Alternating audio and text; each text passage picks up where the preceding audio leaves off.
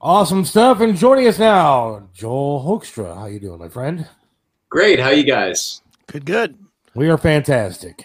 Good to have you on. Thanks for coming on tonight. Appreciate it. Yeah, likewise. Thanks for having me on. Sure. Well, Joel, you're a busy guy, man. When you're not in any of your fifteen bands, you've um, you're you're now building Joel Hoekstra's thirteen. You have what? This is the third record with Crash of Life out on June the thirteenth. Great stuff. Um, let's start there, man. Tell us a little bit about this one. Comes pretty fast off the last one, as well as right at the same time as Revolution Saints. So, kind of talk about where you're at, you know, musically and creatively.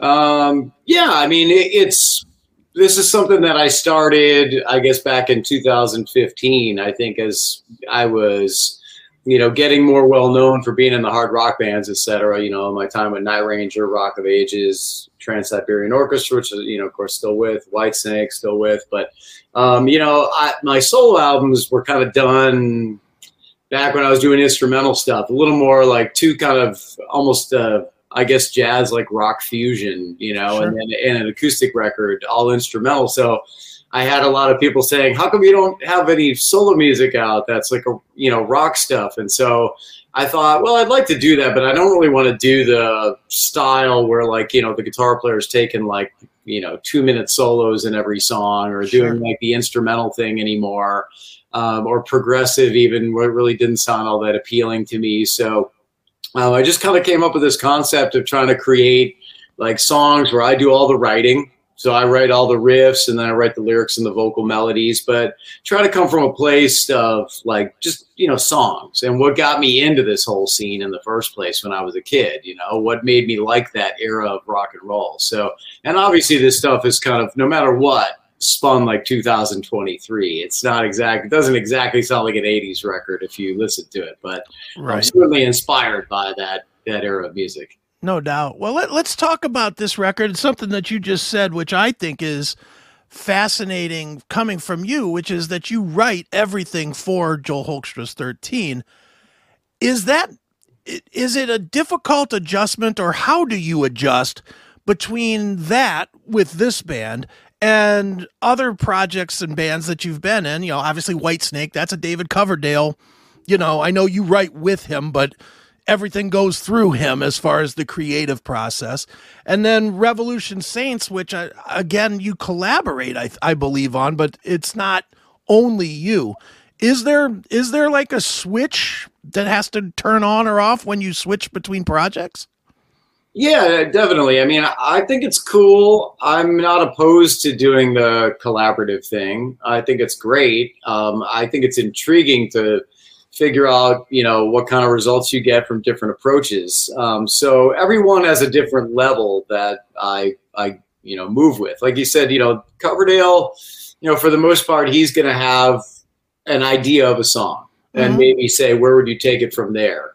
And you can contribute like guitar riffs, ideas where to go. You can't contribute like vocals or anything like that because he'll that's his territory, right? Mm-hmm. And rightfully so. No, no issues with that. That's you know that's David Coverdale.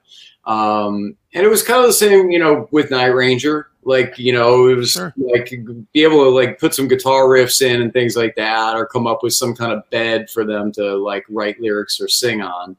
Um, but it wasn't going to be my gig to be like writing the lyrics and the melodies, et cetera. Right. Um, so similar with Iconic, um, my project with Michael Sweet and Tommy Aldridge and Marco Mendoza and Nathan James. So that, um, you know, I, what I do for that is I do the guitar riffs unarranged. Michael Sweet arranges them. They go to right. Alessandro and then Nathan, and they write the lyrics and the vocal melodies. So, you know, all these things I'm cool with, but like every once in a while you want to be the guy that just is like, hey man, I'm going to do all of it. Right.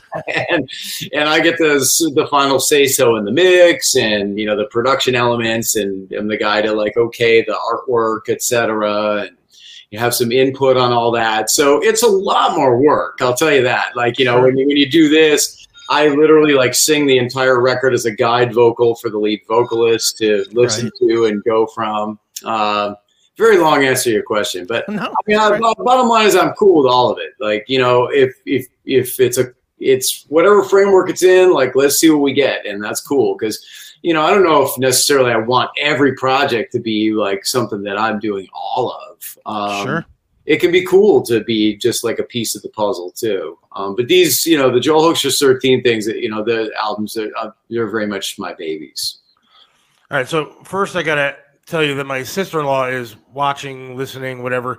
And she's a super huge fan. So she keeps sending me texts and stuff on my phone of just hearts. And I'm like, all right, I'm doing the show. You got to stop sending texts of just hearts.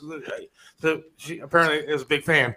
Um, What was it about the eighties music that made it so different from um, the, the sounds that have come since then? And rock music, to me, isn't the same as it was back then. And I like the fact that there are bands out there still trying to keep that sound alive. What made that kind of sound so special and different?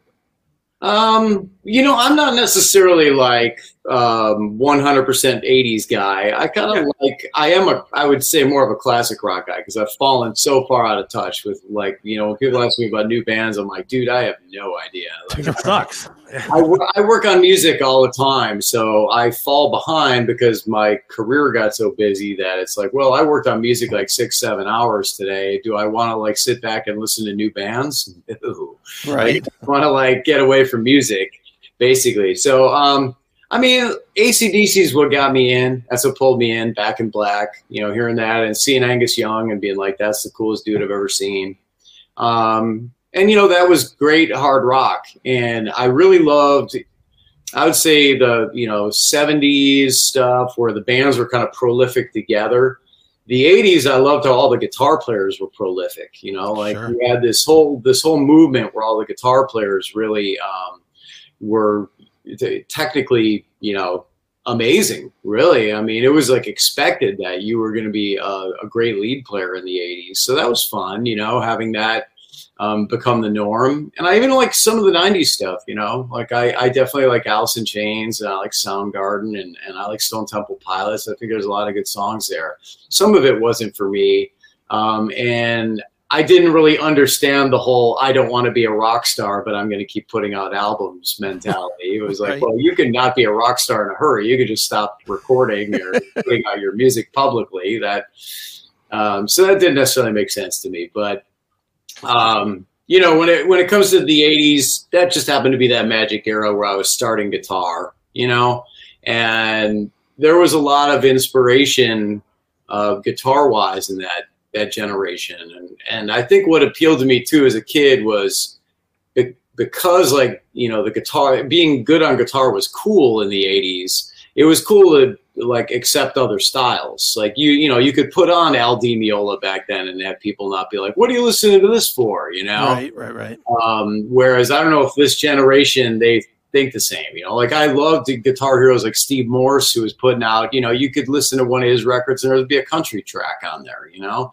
Right. And just, you know, all these different styles represented. Um, or you listen to, you know, these guys who were taking it out there, you know, Steve Vai kind of became the Hendrix of the eighties, you know, mm-hmm. kind of taking all the all the wild sounds and all the, you know, psychedelia and putting it with all the technical capabilities that he was doing. And um, so, you know, that that stuff was cool to me, too. But really, the, the core of it for me was like all bands, you know, like I just loved the the, the bands. Right. Um, loved the tunes. And, and so that's what this comes down to for me. It's like, all right, I don't really want to use this as like a guitar showcase. I want to use it as like, what would I have liked to listen to when I was younger? Yeah, because I, Chris and I argue about this kind of stuff all the time. Because I turned on the radio the other day, and there's like three freaking rock stations, and none of them are playing any good new rock. I don't know if there's any good new rock out there. And Chris starts telling me there is. Yeah, but it's tons. Still the same old stuff that I love.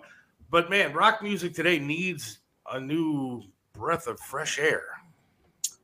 I think that, the, I mean, certainly online, like as you flip through the instrument of guitar is, um, it's veering towards sensationalism a lot. Like it's sort of like, you know, how you have the singing contests online, mm-hmm. right? And, and that's not necessarily about like, it, when you think about who the great singers are, they weren't always great singers because of like range or anything sure. fantastic. They just had like a cool quality. And it's the same with guitar. It wasn't always the guy who like could play a million miles an hour or like, you know, um, play technically the greatest. You know, look at David Gilmour, man. You know, he was yeah. as slow hand as it gets, and yet definitely a guitar great. You know, you never heard David Gilmour ripping off any fast licks. You know, I mean, it was always just really tasty. Um, so I think, you know, online we're veering towards that. Like you scroll through Instagram and there's all these guys mm-hmm. shredding and there's all these guys shredding, but there's never the moment where it just kind of is like, oh, this is, you know, really, really tasteful music. And like, well, and you know what it is too, Joel? And, and, I, and I'll point to an exact example of it. There's a guitar player out there named Nick Nocturnal who's huge on YouTube. He's like got, you know, eight hundred thousand followers or some crazy number. And I know I talked to him one time and I just asked him, why don't you put together a band to go out there and play? And he's like, why? You know, because today's mentality is I can put out a song, I can get two million views on it and never, never have to haul my, my guitar and my amps and all that. Yeah. You know, it's, it's a different mentality than the mentality we grew up with, with holding an album and looking at it and then wanting to see that face from that record five feet in front of me. You know, it's just a different mm-hmm. mentality.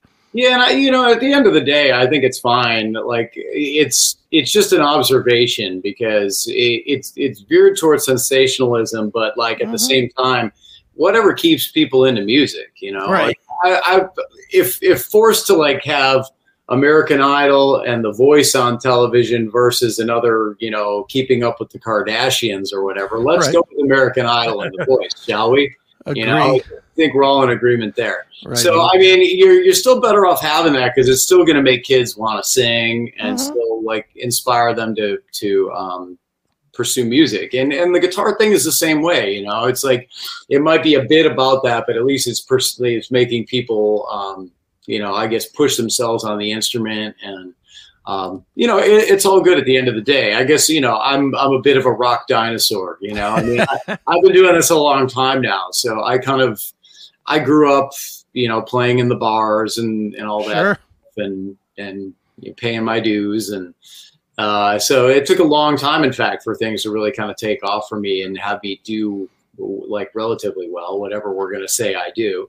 Um, so, you know, I, I think all that was really good for me to go through all the different musical experiences. I, I, I really wouldn't change a thing, man. Sure. Outside of maybe just wish I was like, you know, financially set for life would be a great feeling right now. But, you know, um, uh, beyond that, I, I kind of dig like the whole crazy path that I've had. Right. Now you what? grew up, I, I read, playing piano and cello. Is that correct?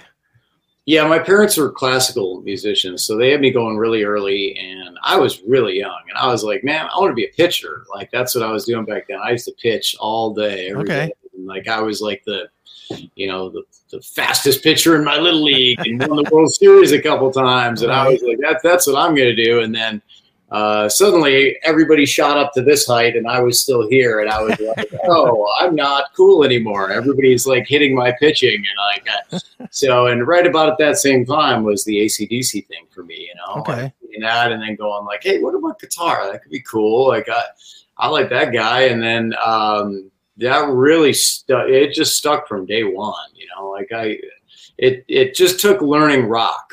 Right. Um, so at first I, I had my stepmom's acoustic and I, uh, you know, had a teacher teaching me how to read the notes. And I was like, this isn't what I pictured it being. I, I want to be Angus Young. How do I get to do that when I'm learning, you know, the three notes on the high E string mm. here in the, in the book.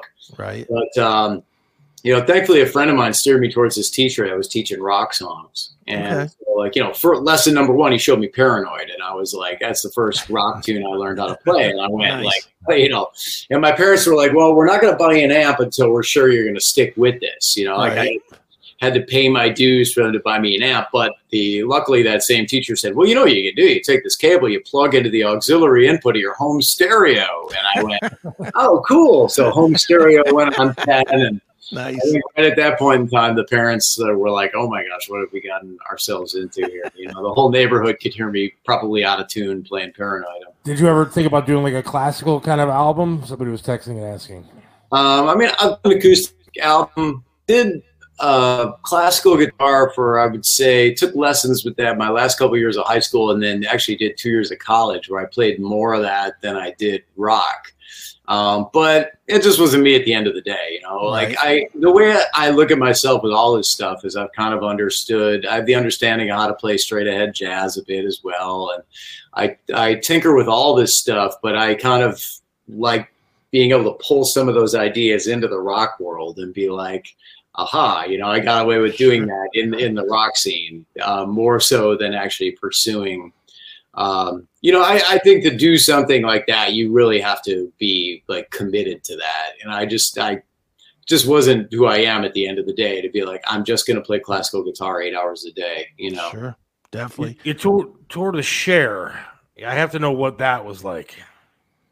Um, you know, that was cool. You know, Coverdale was having his knee replacement surgery done in twenty seventeen. So it gave us the heads up, and I just sent out a bunch of texts to people being like, hey, don't really need a new gig, but like if anybody needs a sub or somebody to fill in this year, let me know. Cause you know, I kind of got the year off of touring here, and uh, that ended up being a really interesting year, just kind of, you know, building, building a lot of random things. And then, so one of the people I texted was my friend Justin Derrick, who plays guitar with Pink, and he plays on The Voice. And okay. The other guitar player on The Voice is Dave Barry, Cher's guitarist. And right at that time, he happened to be saying to him, man, I need to find somebody to fill in for me, you know, while I'm doing The Voice here with, with Cher. Right. And so Justin said, I know it's going to sound weird, but what, what about Joel Hoekstra from Whitesnake? You know, he's like, he can play different styles, and he can, he understands how to do this, you know? So um, anyway, I, It, that really was supposed to be like a few shows, and it ended up being like a few years, really. So it wow. turned into a lot more than I thought it was going to be. And, uh,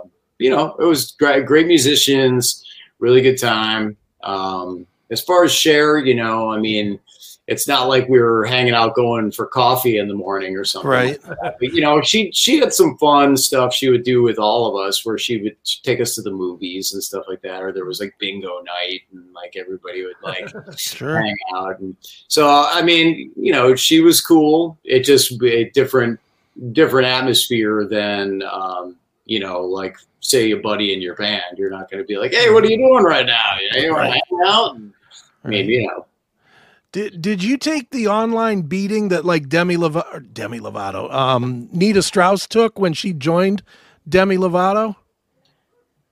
Um, no, I think it was a, a different situation. I mean, I think that was, you know, sort of framed at the time. I mean, because she needed to miss some time that right. she was quitting, even though I don't think she was really quitting. I think they were just kind of like, okay, she's gonna go do this. Sure. Um, I always prioritized Whitesnake over Cher. So if, okay. there, if there was like a Whitesnake show or a tour, that was, I was there.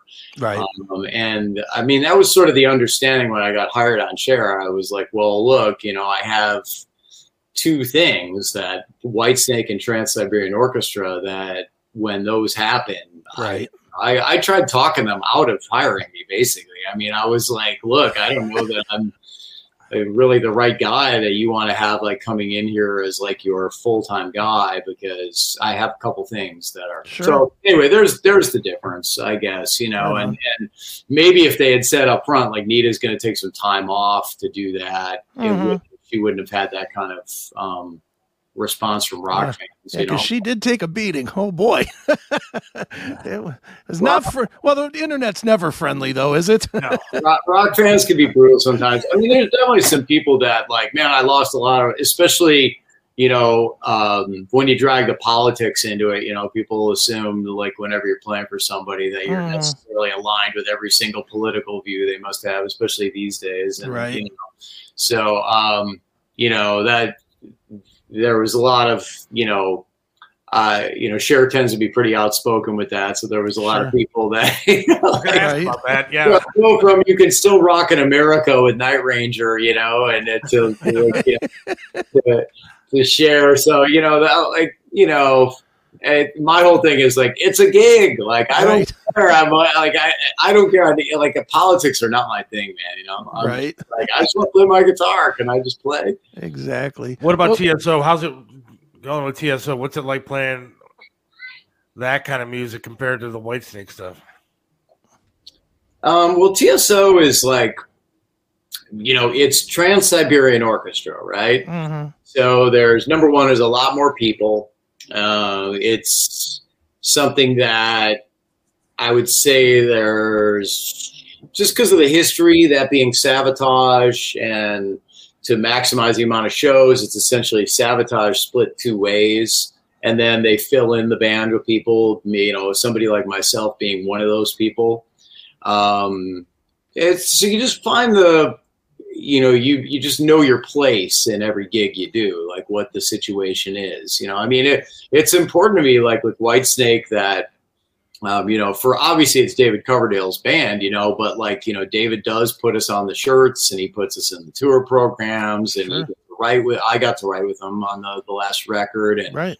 um, you know, you, you definitely feel like, hey, band, you know, so, and David's really great about championing his players and, you know, promoting online, and um, that's uh, just something that's been great about that, especially because, you know, for me, leading into Whitesnake, there'd been a lot of U S stuff for me, you know. Mm-hmm. I was I was playing Rock of Ages in New York City eight shows a week. I was touring with Trans-Siberian Orchestra in the U S, and I right. was like, Um, Night Ranger, we would we would go to Japan and maybe like an occasional like one off in the U K or something, but pretty much a U S band. You know, Night Ranger does a lot of uh, U S dates, and so for me it was really cool joining Whitesnake, because it was like, hey, people in South America care, people all across Europe care, people in the U K really care about Whitesnake. You know, right. There was such a long history there before um, the band broke, and you know, so being able to go to Australia and South America and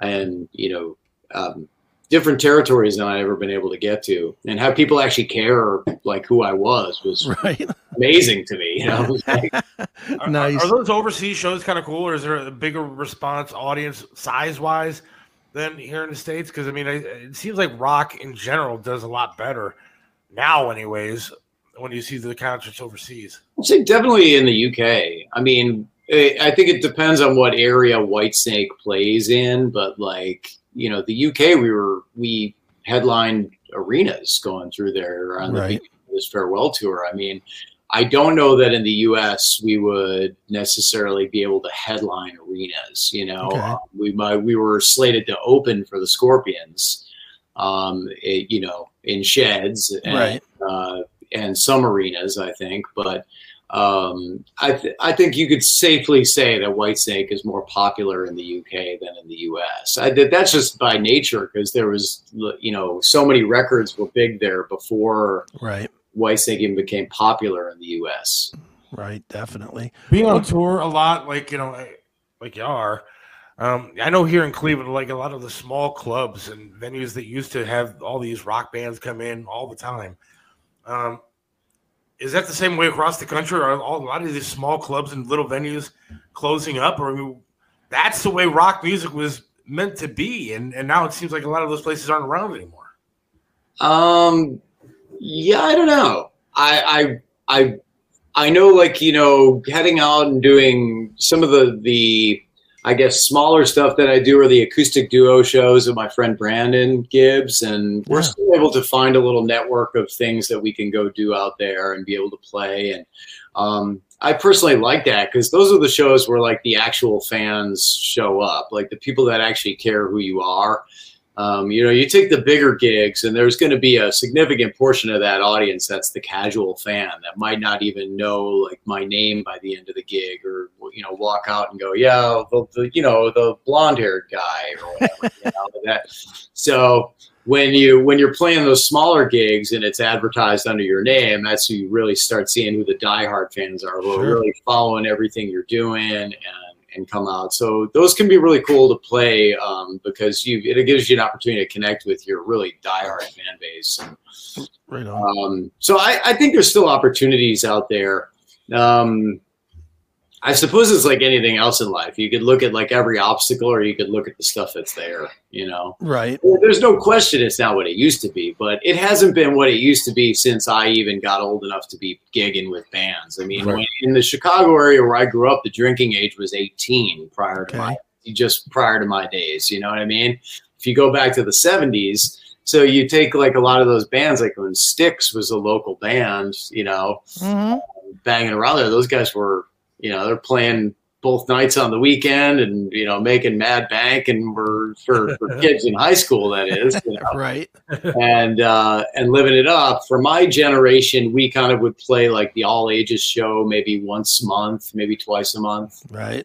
Um, but yeah, we still had some great, great talent in the scene, you know, in, in my little local area there in the, the suburbs of Chicago, you know, Disturbed came out of there. Right. I used, you know, used to be in the same local scene with Dan Donegan, their guitarist, and you know, it's fun for me to see him succeed and do well, and and um, see those guys do well. Danny was always a great guy. He was a great guy even when we were just little kids. You know, when we were, I've known him since I was probably fourteen or something like that. He was always a great guy. Right on.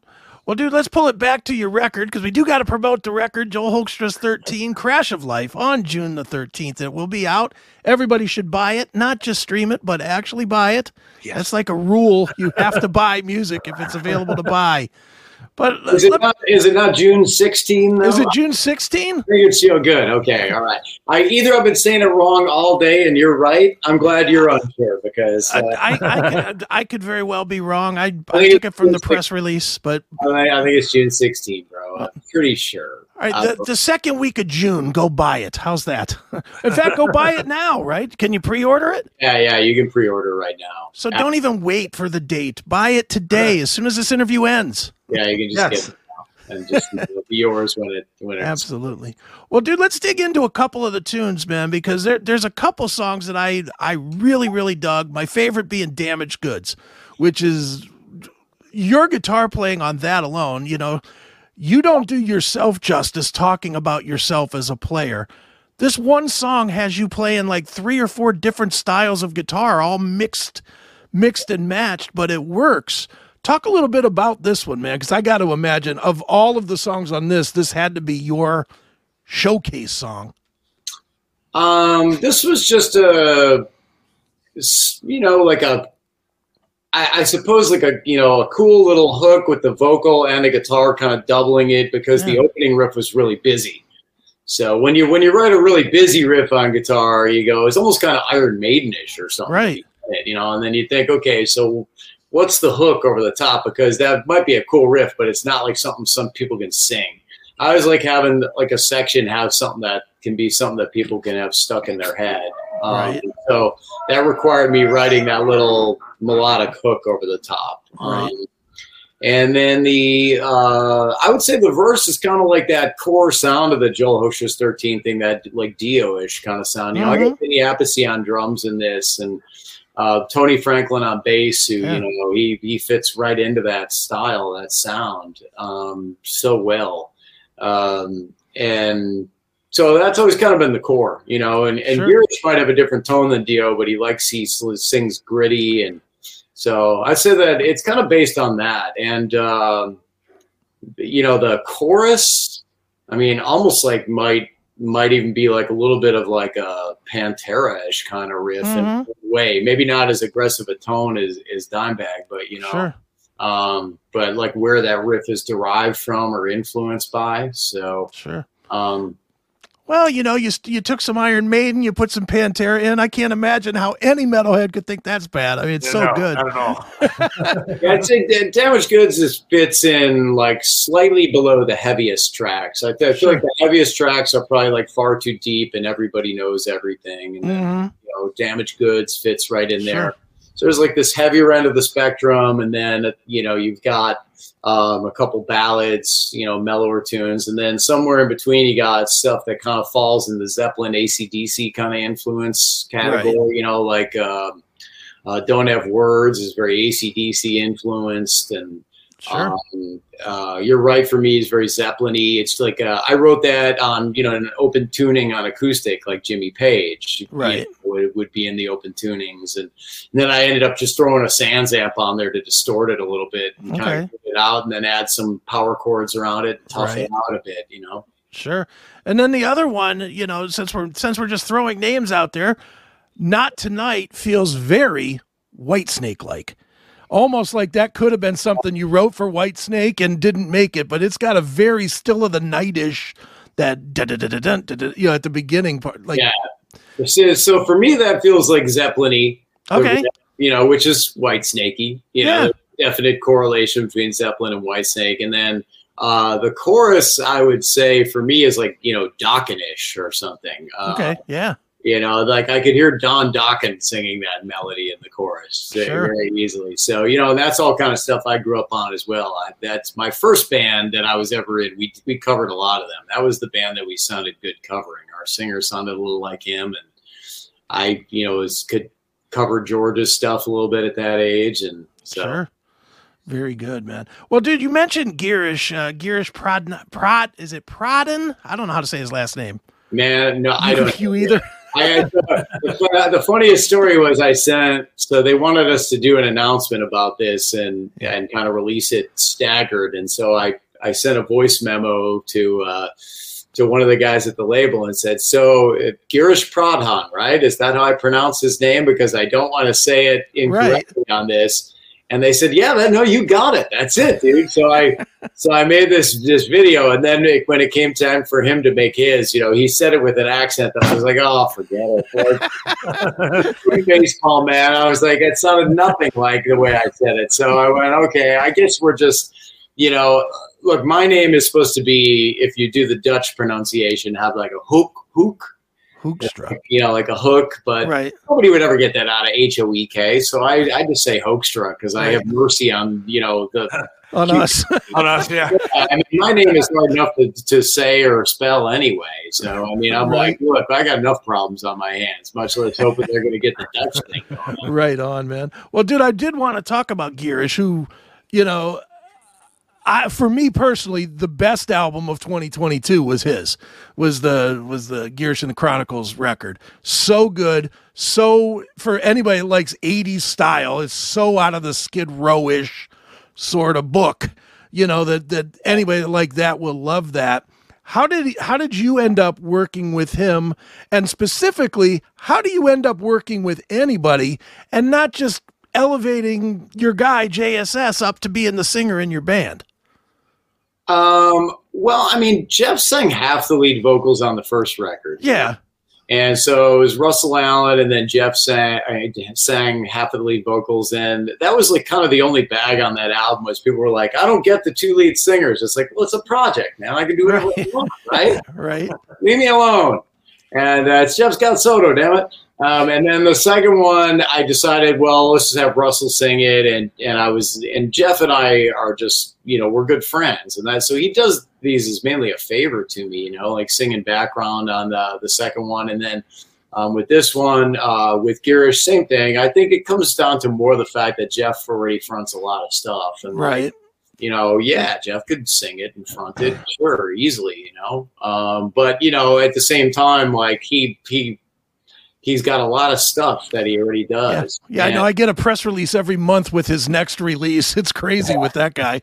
So, I mean, for me, it was kind of a, an opportunity to, uh, you know, start out with Girish, who, you know, was um, kind of, I, I guess, you know, got that young and hungry eye of the tiger thing going on. Sure. Right now. You know, I think he's looking to make a name for himself. And, um as you said, like, you know, I watched uh, the Girish and the Chronicles stuff when the label said, what about what about this guy? And and they sent me um, some links, and I went, well, yeah, amazing screamer. But like like you said, it's kind of like, you know, a young Sebastian Bach or something. Mm-hmm. You're like, wow, man, you know, this dude's like screaming away.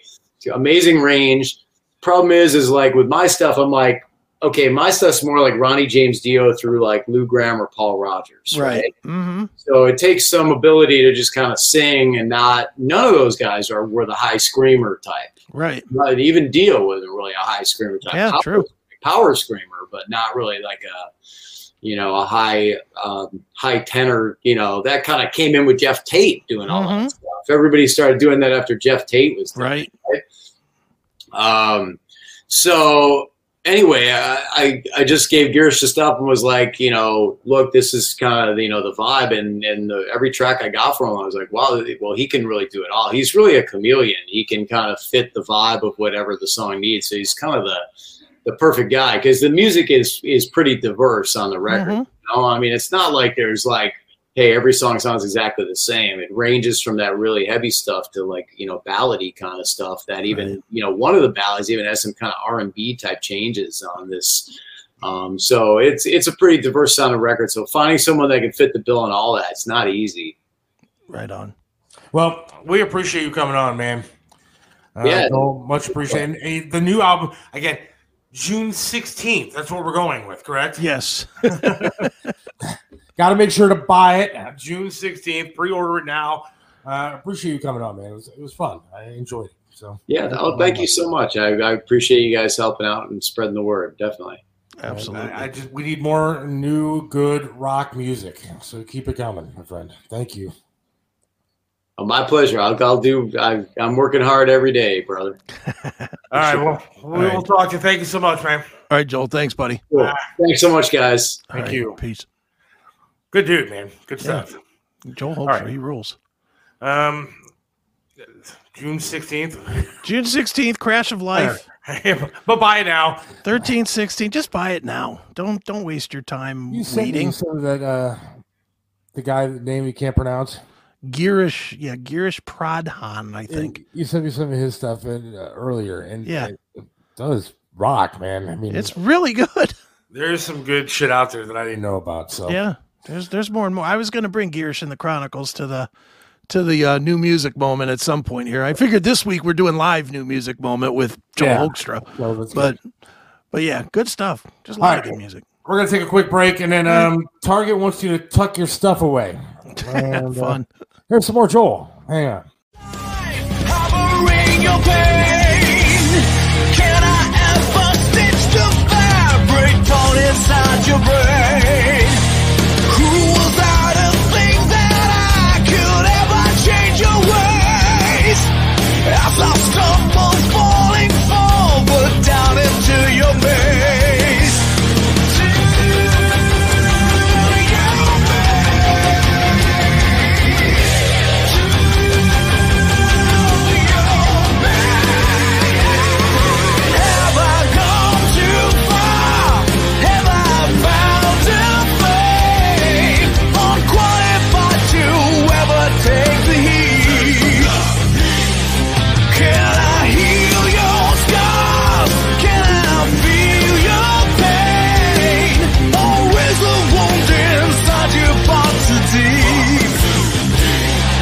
Take